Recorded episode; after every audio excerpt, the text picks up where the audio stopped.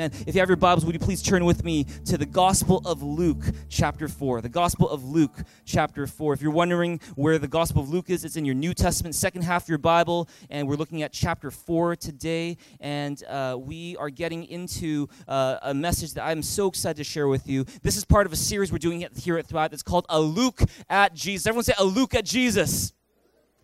And this series is all about taking a look at Jesus through the Gospel of Luke. Don't let, just, let the cheesy, slightly cheesy series name fool you. The fact is, there are some tremendous, serious, substantial lessons we can learn from the book of Luke about who Jesus is and how he can change our lives. If you believe it, say amen. Do I have a proactive church in this place this morning? Yeah? By proactive church, I mean you're not afraid to shout to God. We just shout to God for a minute right now. Oh, that's not bad. That's maybe a three out of ten. All right, okay, that's okay. That's good. Uh, by, by proactive church, I mean you're not afraid to take notes in service. That's how we learn. By proactive church, I mean you're not afraid to say amen. Everyone say amen. And that you'll even say amen even before the pastor asks you to say amen, because when you say amen, you're taking ownership of what you're hearing, you're resonating with what you're hearing, you're opening up your heart when you do that. And so, encourage you to say amen, to respond to your neighbor, say it's okay to respond. It's okay to respond by being proactive. I encourage you to sit near the front as well. This is part of being expectant. Even if it's one row closer than what you usually sit in, uh, I encourage you to do that. It's about being proactive. Tell the neighbor we're proactive.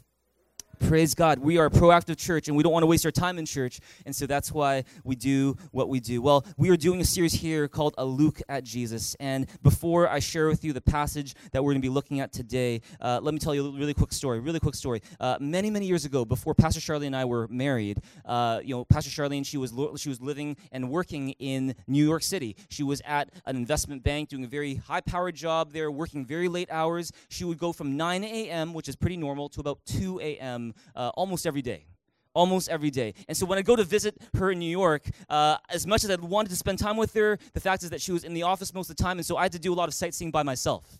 Uh, so I went to the Statue of Liberty, and I'd be you know taking a selfie with the Statue of Liberty. You know, I'd go to the Brooklyn Bridge and look really lonely by myself on the Brooklyn Bridge. There was one time when uh, I was uh, in a subway station deep in the heart of downtown Manhattan, in a subway station, and I was late for an appointment. I was going to go to Radio City Music Hall, which is a big landmark in New York City. There's an, I had an appointment there. I was really excited for it, but I was late, and I was a little bit panicking because not only was I late, I was also really hungry. Have you ever like had you know just like a, all of a sudden just like a super hunger spell. And so I had that. And, and so what I did, I ran into uh, one of the stores in the subway station. I, I, grabbed a sandwich. I paid for the sandwich. It was one of those sandwiches that, that was kind of wrapped in kind of cellophane, this plastic bag. And so as I'm trying to walk slash run to this appointment, I'm ripping open this plastic bag. The, the, the, the, the sandwich pops out, and I can see it in slow motion, separate into two pieces and I could see meat first landing on the dirty, dusty New York subway station floor. And I'm thinking to myself, okay, I, am late.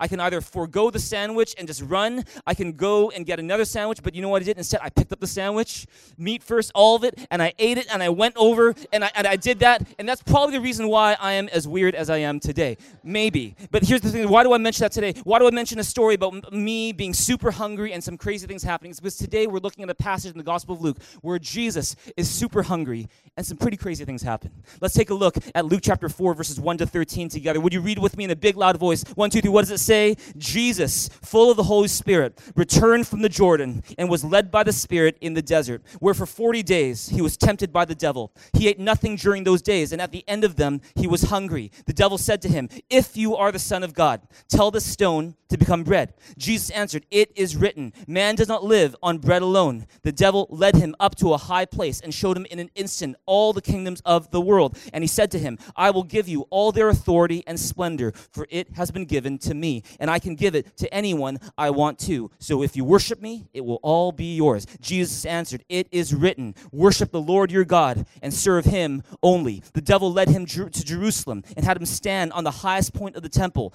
If you are the Son of God, he said, throw yourself down from here, for it is written, He will command His angels concerning you to guard you carefully. They will lift you up in their hands so that you will not strike your foot against a stone. Jesus answered, It says, Do not put the Lord your God to the test. When the devil had finished all this tempting, he left him until an opportune time. See, if you have been doing the game challenge with us, which just started today, you know that this is the passage for today. Luke chapter 4, 1 to 13. So you've probably read this already. You've probably studied it already. Maybe we'll do that later, little, little later on today. We're encouraging everyone who's doing the game challenge to do so. And you might not even need me to preach on this today. You are, you're already full based on just your own time in God, with God. But I'm going to share with you a few things. Before I do that, though, those of you who know we're doing the game challenge, we've taught you a, a, a, what might be a new way to read and study the Bible together. A very simple way. We call it SOAP. Everyone say SOAP. And it's where we ask you to take a look at the passage. You find one verse that really sticks out to you. That's S for scripture. O is for observation. You just write down what you think is going on in that verse. A stands for application. How are you going to apply that verse into my life? Is there a command to follow? Is there an example uh, to, to, to, to, follow? Is there a prayer to pray? Uh, you know, is there a sin to confess? Uh, is there an attitude I need to change? Uh, and, and we do all that. And finally, P stands for prayer, where you write down a prayer for yourself. And so, in case you're still kind of wondering how to do that, we have a few samples that we wanted to show you that you can go later on to mythrive.info to find. But I'll just show you one. This is from uh, one person who's doing the game challenge with us. Uh, he's actually my six year old son. His name is Bradley, and, and this is his. This is here's right here. And this is just to show you how easy this can be. He says for scripture, he writes down verse 8, and he says, Jesus answered, It is written, worship the Lord your God and serve him only. Very good. Awesome. And observation, what he is here, he says, Jesus was trying his best to fight against the devil with scripture. And then A is for application. How are you going to apply this to your life, Bradley? He says, Whenever the devil wants to hurt me, God wants me to fight back. Underline, exclamation mark. And then P for prayer. He says, Dear Jesus, thank you for fighting back when you died died on the cross to save my life. In Jesus' name I pray. Amen. Okay, praise God. And, and I show that to you, not just because I'm proud of my son, but to show you how easy this is. Amen is that if a six year old can do this, you can do this as well. And so turn to your neighbor and say, You can do this. You can do this. And so encourage you to sign up for the game challenge. It's going to help you so much. The message here I'm here to share with you today, based on the passage we've read, is called Don't Fall for That. Would you turn to your neighbor and say, Don't fall for that? See, today we're talking about temptation. What is temptation? How do you overcome temptation? And what do you do if you happen to fall into temptation? I know we're in Luke chapter 4, but I want to take you to Hebrews chapter 4 right now. And would you read with me in a big loud voice Hebrews chapter 4, verse 15 to 16? Could you read it with me right now? What does it say? It says, For we do not have a high priest who is unable to sympathize with our weaknesses, but we have one who's been tempted in every way, just as we are, yet was without sin. Let us then approach the throne of grace with confidence, so that we may receive mercy and find grace to help us in our time of need. Let's go back to verse 15. What does it say? It says, For we do not have a high priest who's unable to sympathize with our weaknesses, but we have one who's been tempted in every way, just as we are, yet was without sin. See, the book of Hebrews says this it says that Jesus Christ, when he lived on this earth, was tempted in every way just as we are. Every way that you've ever been tempted, Jesus has been tempted too. And so, as a result, because Jesus went through what we went through, Jesus can identify with our struggle. Jesus can sympathize with our weakness. Jesus can relate to our brokenness. And Jesus can represent us adequately, properly, completely, perfectly before God the Father as our perfect mediator and high priest. That's what Jesus can do because he was tempted in every way. But here's a question if Jesus was tempted in every way, just as we are, and yet was without sin, let me ask you this question Have you ever been tempted to turn stone into bread? That's the first temptation, right?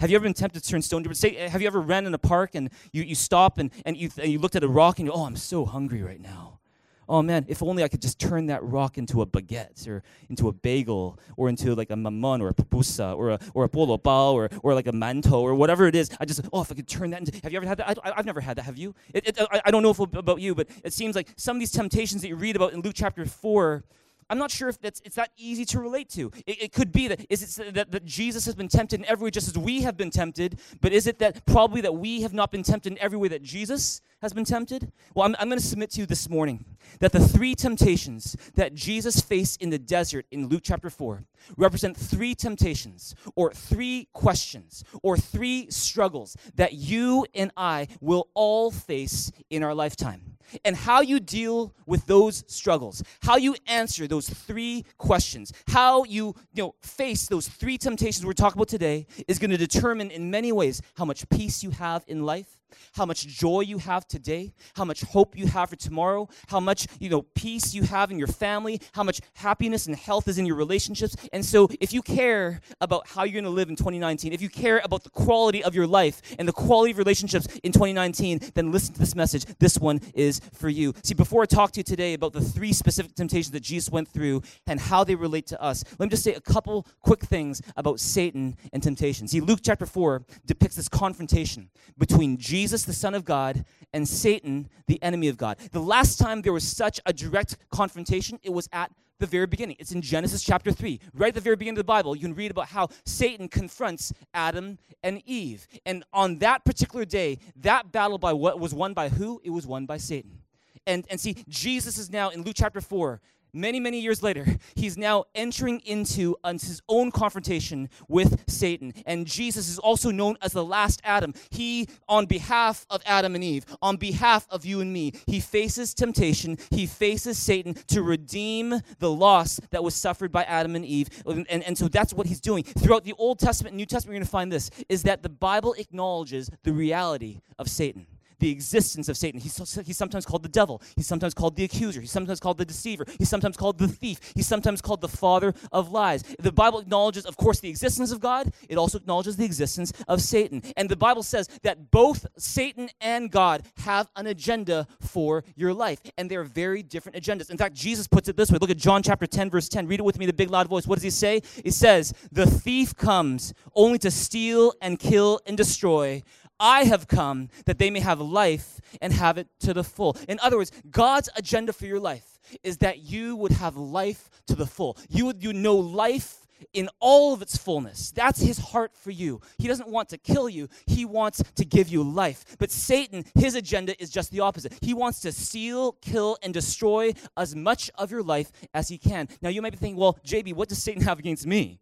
What did I ever do to him? I didn't do anything to him. See, here's the thing is that long before you were even in the picture, God and Satan were at odds. And God, you know, he and, and Satan, they had a conflict, and a conflict that continues to this day, all the way until the very end. And one of the best ways you can hurt your enemy is to take away what your enemy treasures the most. And since the Bible says that what God treasures the most is people, Satan makes it his goal to take away as many people as he can from God. Now, Satan's preferred way of taking people away, his, his, his, preferred way of stealing, killing, and destroying your life, is to do so without you even noticing it. In other words, if Satan can get you to somehow believe that God doesn't exist, Satan doesn't exist, it's all just a figment of our imagination, it's a construct of our primitive fears, you know, it's just, you know, just our ancient superstitious thinking that there could be a God or there could be Satan, then guess what? Satan does not have to do much more work with you right? He's pretty much got you. You've already been trapped. But see, like a thief, Satan prefers to operate quietly, covertly. But see, Satan sometimes will make his presence felt. And the way he makes his presence felt is not always through scaring you or haunting you or you know, causing you to be afraid. But see, sometimes the way that Satan makes his presence felt is through temptation. It's through attracting you enticing you, intriguing you with something that you find attractive. See, what is temptation? I want you write down this very simple definition of temptation as you take your notes this morning. Temptation is the urge to do something that you know is wrong, it's an urge to sin. When I'm tempted, what's going on is deep down, I have this attraction or this enticement, this desire in me, this urge in me to do something that I know that deep down is wrong. Now, is temptation on its own sin? Is it? No, it's not.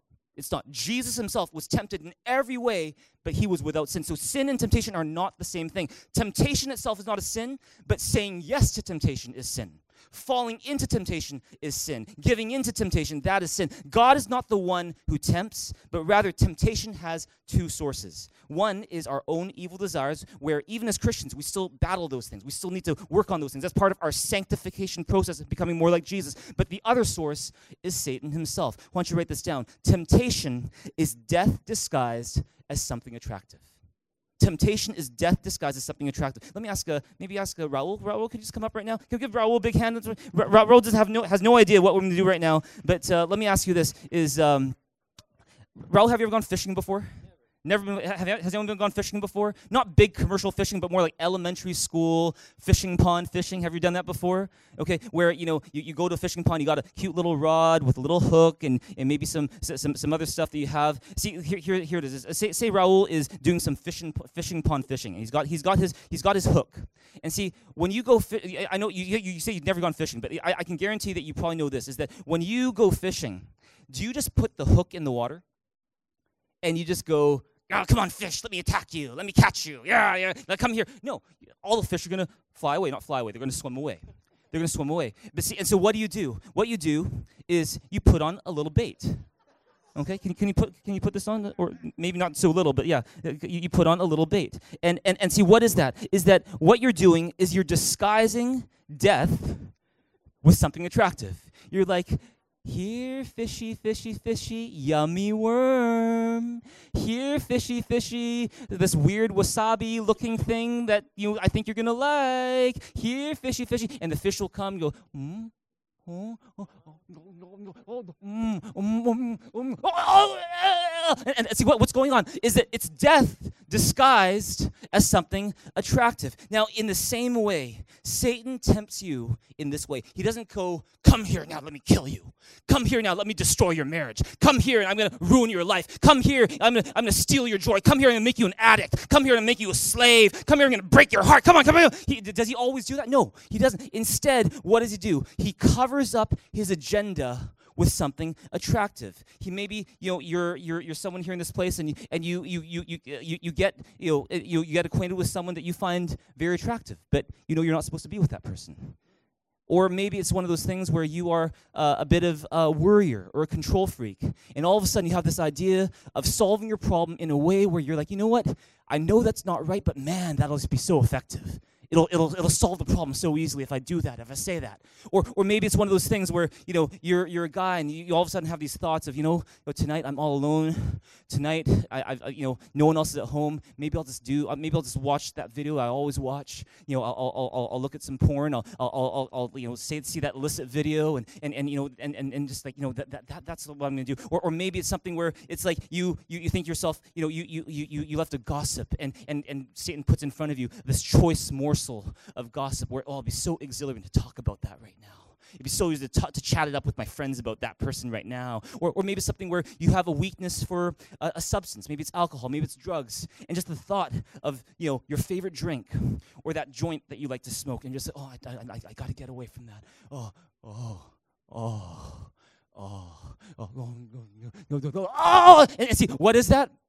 Well, that is temptation. And, and see, what is that? Is that Satan doesn't come at you and say, Let me kill you, let me steal you, let me destroy you. What does he do? He says, he goes, Come here, human, human, human, human. You know, imagine all the fun you're gonna have. Imagine all the excitement you're gonna have. Imagine all the thrill you're gonna enjoy. Imagine all the peace you're gonna enjoy. Imagine all the release and relief you have if you just come here. And see, what is it? It is death disguised as something attractive. Let's give Raul a big hand in this place right now.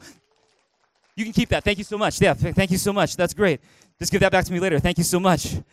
See, that is how Satan tempts us. He doesn't come at you like a monster that wants to hunt you down. He comes as one who wants to entice you to do something that's very attractive to you that ultimately leads to death. Does that make sense? And see, with that in mind, let's talk about how Satan deals with Jesus. See, let's look, look at the first temptation. Look at Luke chapter 4, verse 1 to 2. Read, read with me a big loud voice. What does it say? It says, Jesus, full of the Holy Spirit, returned from the Jordan and was led by the desert by the Spirit in the desert, where for 40 days he was tempted by the devil. He ate nothing during those days. At the end of them, he was hungry. See, Jesus, he's been baptized in the Jordan River.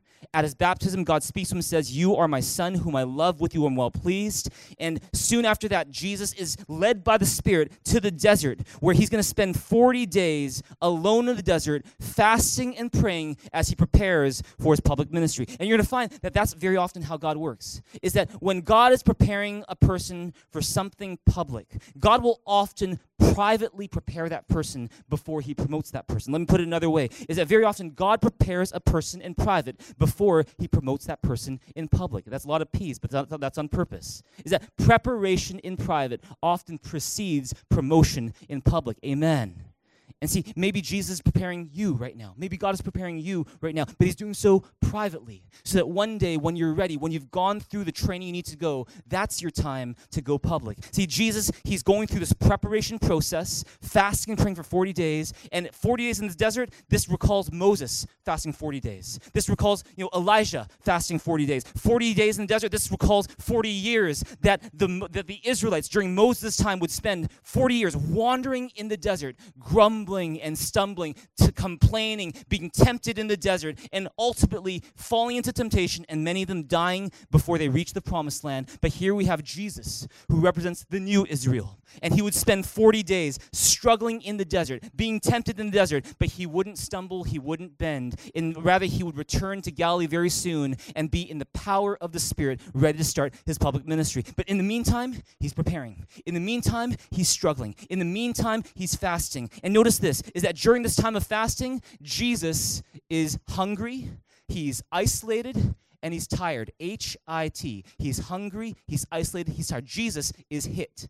And you're going to find this is that very often when you're hit, that's when Satan is most inclined to tempt you or that's when you're most vulnerable to temptation when you are hangry and you're just hungry and you're just tired and you're tired and you're isolated that's when you are most vulnerable to you know possibly doing things that you wouldn't otherwise do. When you're hungry that's the most maybe the time when you are most irritable and you lose your temper more quickly. When you're isolated that's the time when you think man oh no one's watching no one's looking i can do this right now. When you're tired that's the opportunity that you find when it's just hardest to be patient with people. You know temptation often comes when we are hit and that's when it comes for satan and jesus well. Look at verse 3 to 4. What does it say? It says, The devil said to him, If you are the Son of God, tell the stone to become bread. Jesus answered, It is written, Man does not live on bread alone. Let me ask you this question. Satan tells Jesus to turn stone to bread. What's so wrong about bread?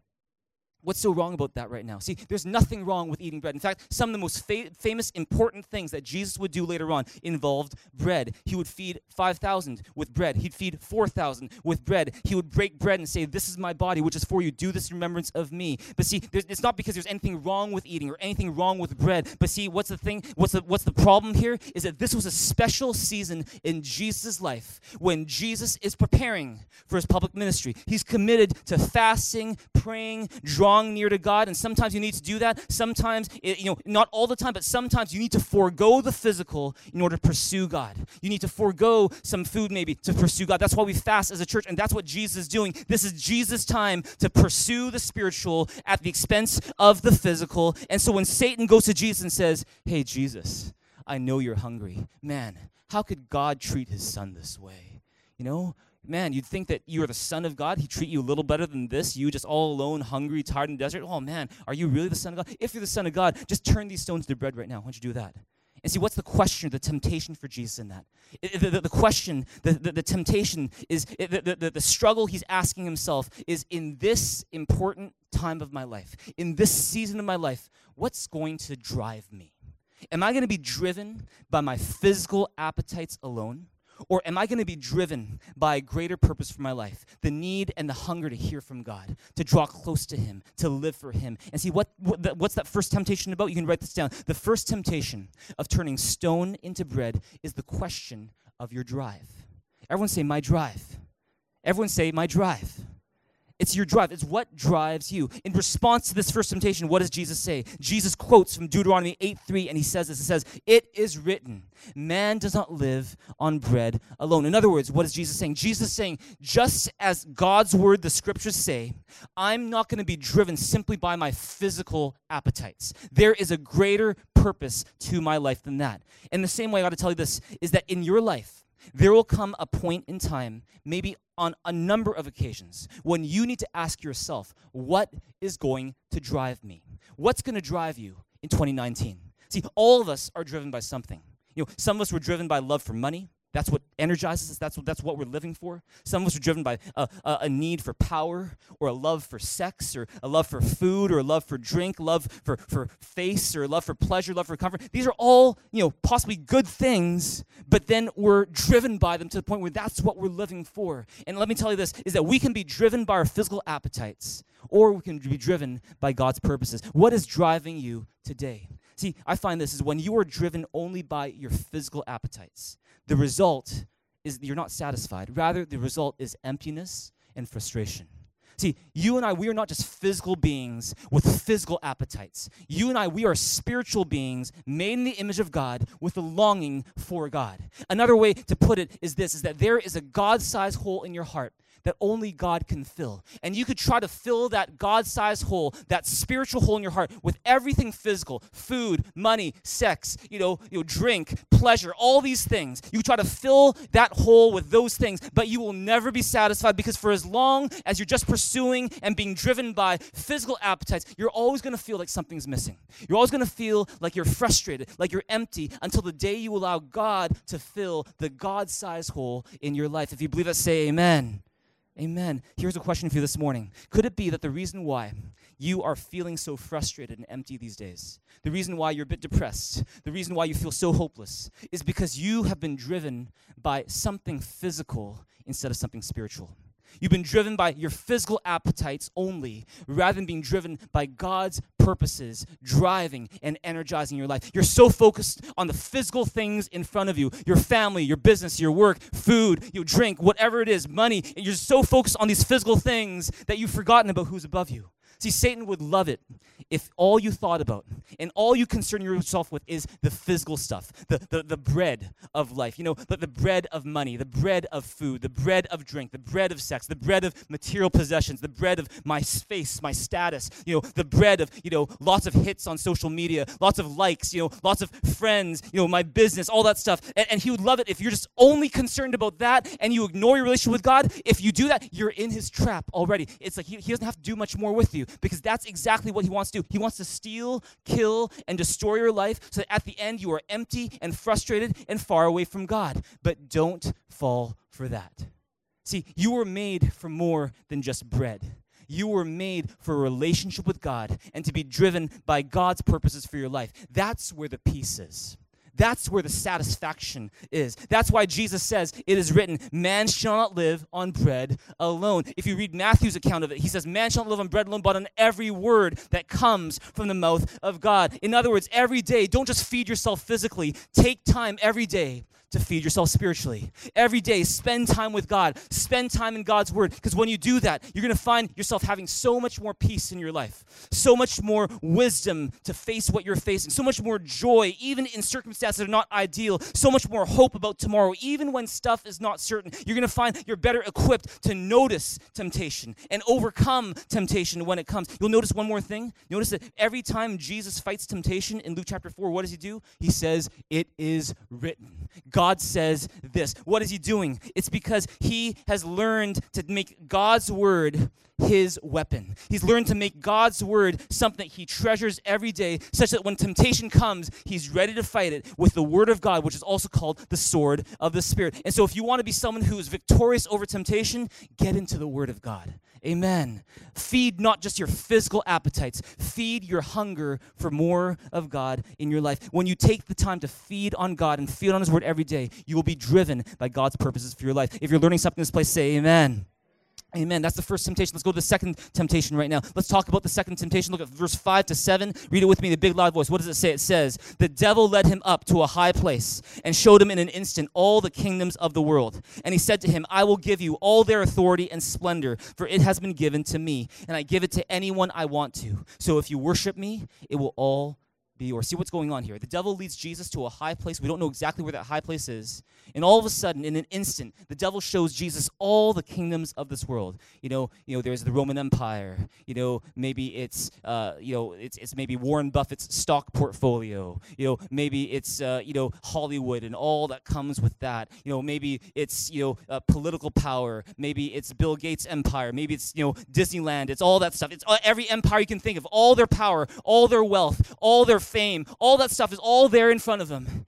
And Satan says this. See, Satan says, You can have it all, Jesus. All you need to do is worship me. See, Satan knew that God's plan was to place all things under the feet of Jesus. Satan knows that.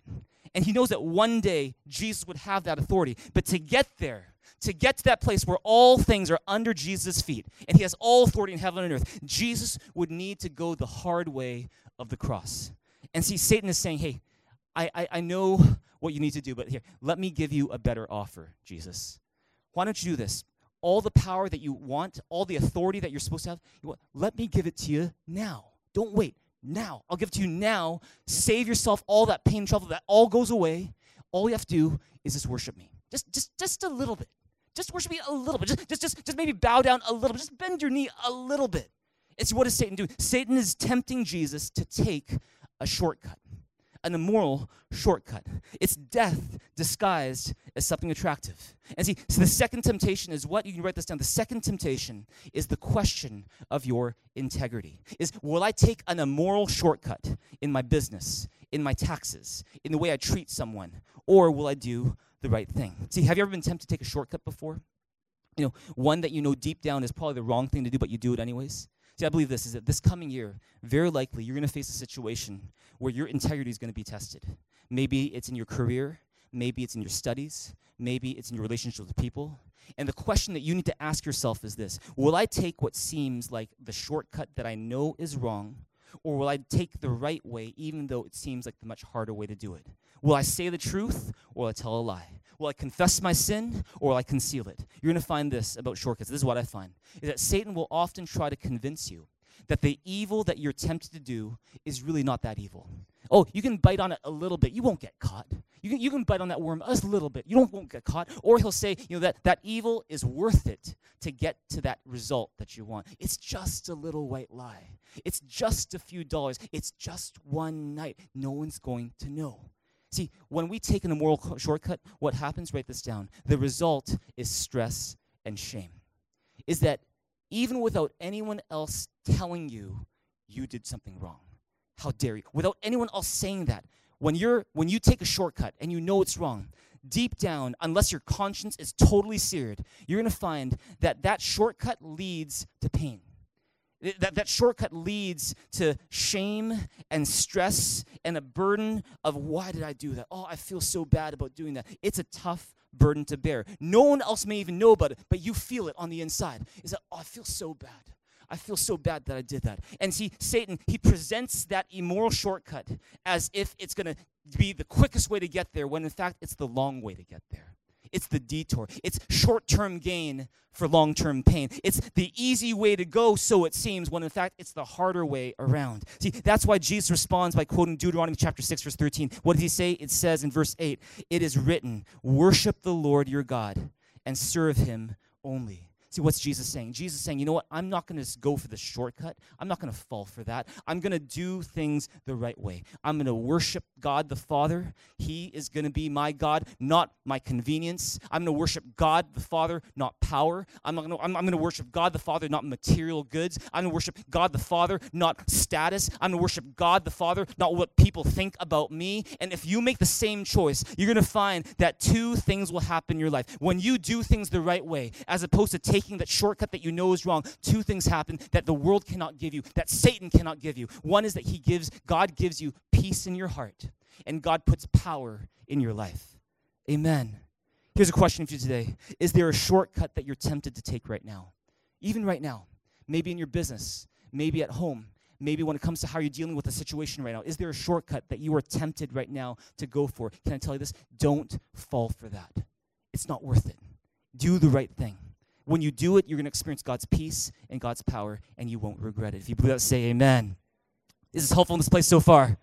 Amen. Last temptation. Last temptation. Look at verse 9. What does it say? It says, The devil led him to Jerusalem. Are you guys reading with me, Proactive Church? You guys ready? Here you go. Number one, oh, number, number, no, verse 9 it says, The devil led him to Jerusalem and had him stand on the highest point of the temple. If you are the Son of God, he said, throw yourself down from here. For it is written, He will command His angels concerning you to guard you carefully. They will lift you up in their hands so that you will not strike your foot against a stone. See what's going on here? See, is let me ask you this: Is Jesus having suicidal thoughts here? You know, I, I don't believe so. I, I believe, I believe that later on Jesus would be tempted to take his own life because I believe that God, Jesus, was tempted in every way just as we are, but I don't think it's happening right here. See, I believe Jesus, he's not considering suicide here. I believe what Jesus is doing is he's considering a dare. Have you ever had a dare been proposed to you before? Have you ever dared someone to do something? Or have you been dared? You, oh, I dare you. I dare you to ask for that girl's number. Or I, I, dare you to ask him out. I dare you. I dare you to knock that person's door and throw an egg at his face. I dare you. And see, what is a dare? A dare is usually this ego driven, just for kicks, are you man enough? Are you woman enough kind of challenge. And see, I believe Satan was presenting a bit of a dare to Jesus. Hey, Jesus, you say you're the Son of God, right?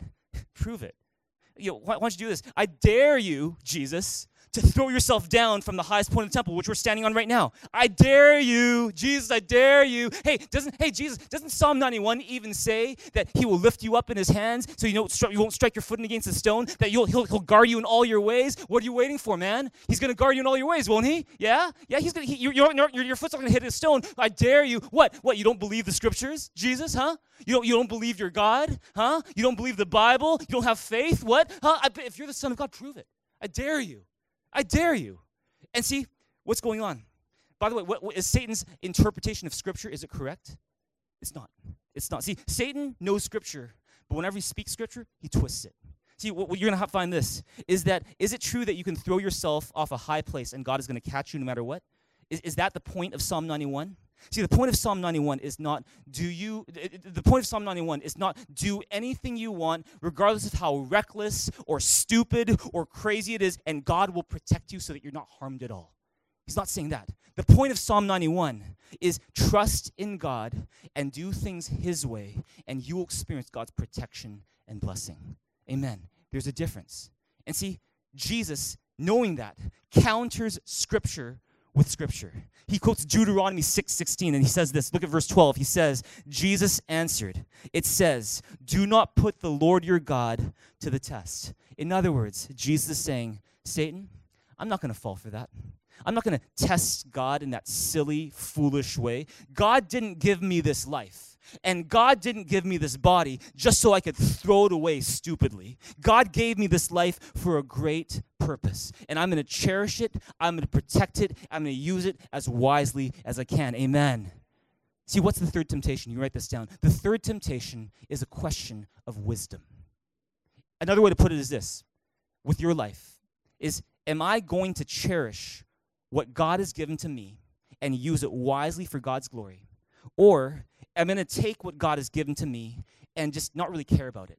Take it for granted. Use it recklessly. Use it foolishly. Li- use it in a self centered way. Kind of just let it waste away. See, you, you're going to find this. When we act unwisely or recklessly with what God gives us, whether it's our time, it's our money, our talents, our body, what happens? The result is regret and unnecessary trouble. Not just for you, but for others as well. And, and, and that's why you want to do something this coming year is say, God, this coming year in 2019, I don't just want to recklessly throw the life you've given me away. I don't want to recklessly throw the time and the talents you've given me away, the opportunities, the dreams you've placed in me. I need to do this wisely because I'm made for a great purpose. If you believe that, say amen. And, and see, you're going to find that when you choose to say, I'm going to live as wisely as I can with God's help, I'm going to live wisely, I'm going to do what I can to do things for God's glory and not just myself, you're going to find that there is joy in life. You're going to find that there's power in your life that you couldn't manufacture. You're going to find that there is satisfaction in your life. And you're going to find that even if not, other, not, not everyone understands, that God is pleased. And He will also say to you one day, Well done, good and faithful servant. See, every day of this coming year, every day this coming year, you're going to find that there are these three questions you have to ask yourself. Number one is, Am I going to be driven just by my physical appetites? Or am I going to be driven by God's purposes for my life? That's about your drive. The second question Am I going to take shortcuts that I know are wrong? Or am I going to do the things that are right and put God first? That's about your integrity. And the third is Am I going to cherish what God has given to me? The, the, the, relationships I have with people, the relationship I have with Him, am I going to cherish it and, and use it wisely and protect it for His glory? Or am I going to throw it all away as if it never really mattered? That's about your wisdom. See, your answer to these questions in 2019 are going to determine your peace, your joy, your hope, your happiness, and your health in 2019.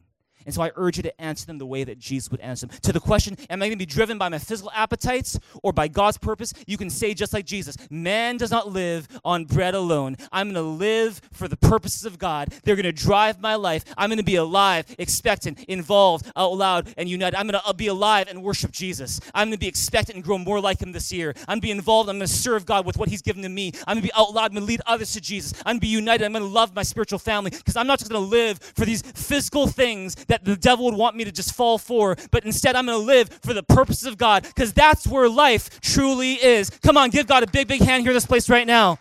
Amen. To the second question, am I going to just take a shortcut that I know is wrong or I'm going to do the right thing and put God first? You can say, like Jesus, I'm going to worship God and serve Him only. I'm not going to put anything in front of him. I'm going to seek God's kingdom first and know everything else is going to be added to me. It might seem like the harder way to others, but I'm going to do it the way God wants me to do it. And when I do it, he will add everything else that I need. Amen. And then to the third question Am I going to cherish what God has given to me and use it wisely, or I'm just going to throw it all away as if it didn't really matter? You can say, just like Jesus, I'm not going to put God to the test. I'm not going to test God with my foolishness, with foolish decisions, with dumb, thoughtless stuff, reckless behavior, but I'm going to live as wisely as I can. Amen.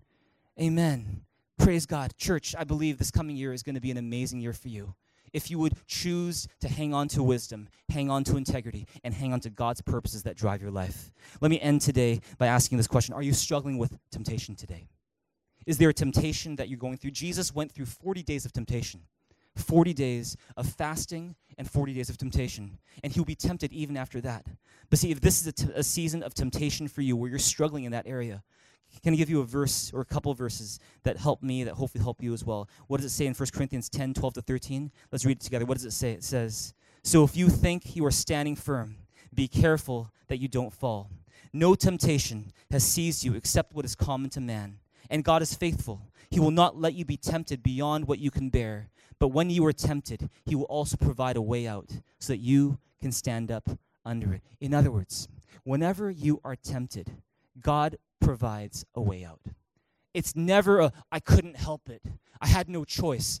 You always have a choice. God always provides a way out. His grace is always sufficient for you. No temptation has seized you except what is common to man, and God is faithful. He will not let you be tempted beyond what you can bear, but when you are tempted, He will provide a way out. The temptation is there, but God's grace is greater. The temptation is there, but God's power is greater. The temptation is there, but you are not alone. God can do all things through you if you will open up your heart to Him. Come on, give God big, big praise in this place right now.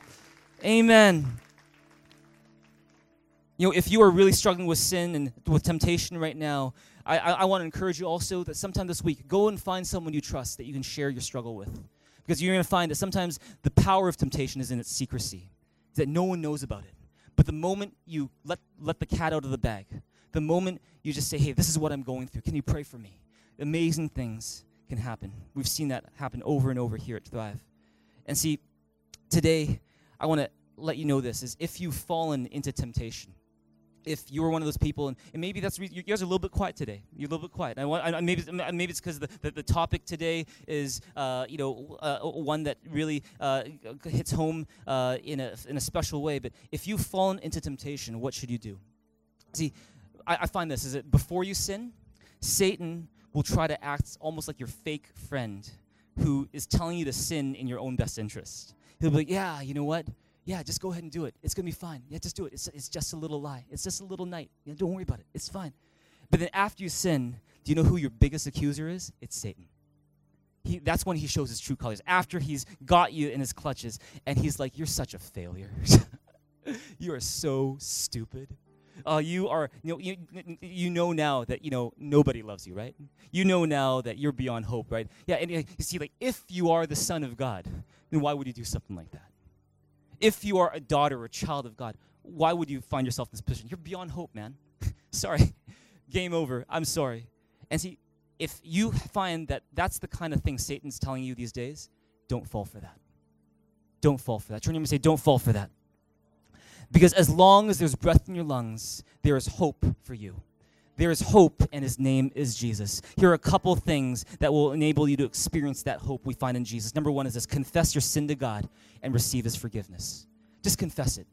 Tell God what happened. If you hold it in, you're going to find you're going to be haunted by that shame, that frustration, that emptiness, that regret, that trouble, and you're going to have no peace in life. But if you confess your sin to God and say, God, I confess that I did something wrong. God, I confess that I made a mistake. God, I confess that what I did I regret. And I come before you and I ask you for forgiveness. You know what the Bible says? He says that if you confess your sins, He is faithful and just and will forgive us our sins and cleanse us from all unrighteousness. You know, forgiveness in the Bible is not cheap, it costs the life of His own Son, Jesus. That's why Jesus came for you. Jesus came for every moment when you've given into temptation.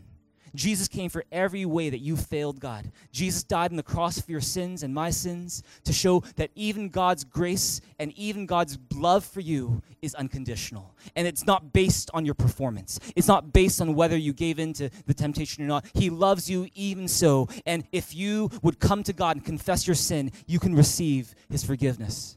You know, Jesus, not only did he die on the cross for our sins, but on the third day to prove that he really is the Son of God he rose again to show that neither death nor sin nor temptation have any hold over him. And so when you place your trust in Jesus, you're no longer placing your trust in your own ability to work things out or your own ability to please God. You're placing your trust in Jesus, who did it all perfectly in ways that we couldn't do, who won the battle that we lost, who gives us back what we what was stolen from us and who does it so that we can have life and life to the full. If you believe that, give Jesus Christ a big hand, a big shout in this place together right now. That's how much he he loves you. And finally, finally, if you fall in temptation, not only will you do you want to confess your sins and receive forgiveness, but number two, live to fight another day. Live to fight another day. Would you read verse 13 with me? It's our final verse for today. It says, verse 13, do we have it? Verse 13 says, When the devil had finished all this tempting, he left him until an opportune time.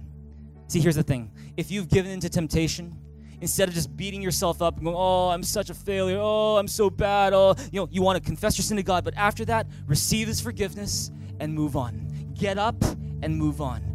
Get up, don't give up, because the war is not over. God is not done with you yet. And guess what? Actually, neither is Satan. He's going to keep coming for you down the road at an opportune time. And so, when you find yourself in a place where you've fallen into temptation, receive God's forgiveness. And after that, prepare yourself for the next battle prepare yourself. Get into God's Word, get into God's presence, connect with God's church, build a relationship with the Holy Spirit. And when you do that, you'll be ready in the power of the Holy Spirit, armed with God's Word, the sword of the Spirit, to say, Get away from me, Satan. I'm not going to fall for that. Amen.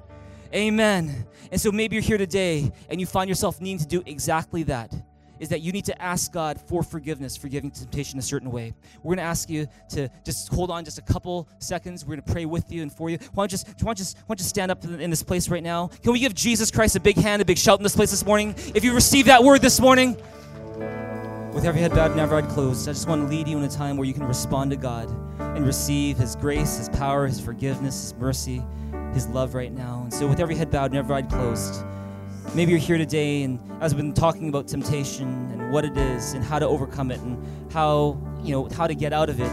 Maybe you're here in this place and you realize that you've been in a season where you have fallen into temptation, and you can relate to so many of the things that we've been talking about today. You can relate to the shame and regret that you feel. You can relate to this emptiness and frustration with your life right now.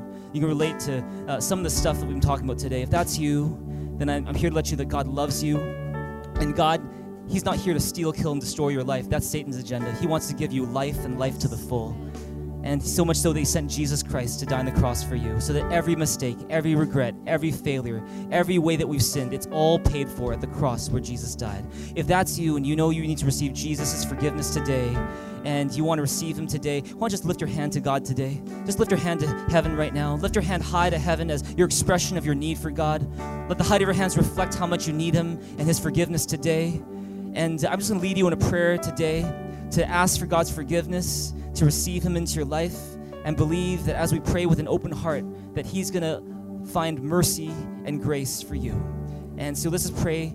Just pray this with me right now and say, Dear Jesus, thank you for your amazing love for me. how you died on the cross to pay for my sins, how you rose again to give me life. Today, I confess that I have sinned. I've sinned in so many ways. I've made so many mistakes. But thank you that your love is not based on my performance, it's based on who you are. And so today, I receive you, Jesus, into my life. Please forgive me of my sins and make me a new person today. Thank you that because of your love, I have a new start. I have forgiveness. I'm a child of God. I belong to you, and the best is yet to come. In Jesus' name I pray. Amen. Amen. Would you give God a big hand, a big shout in this place together right now?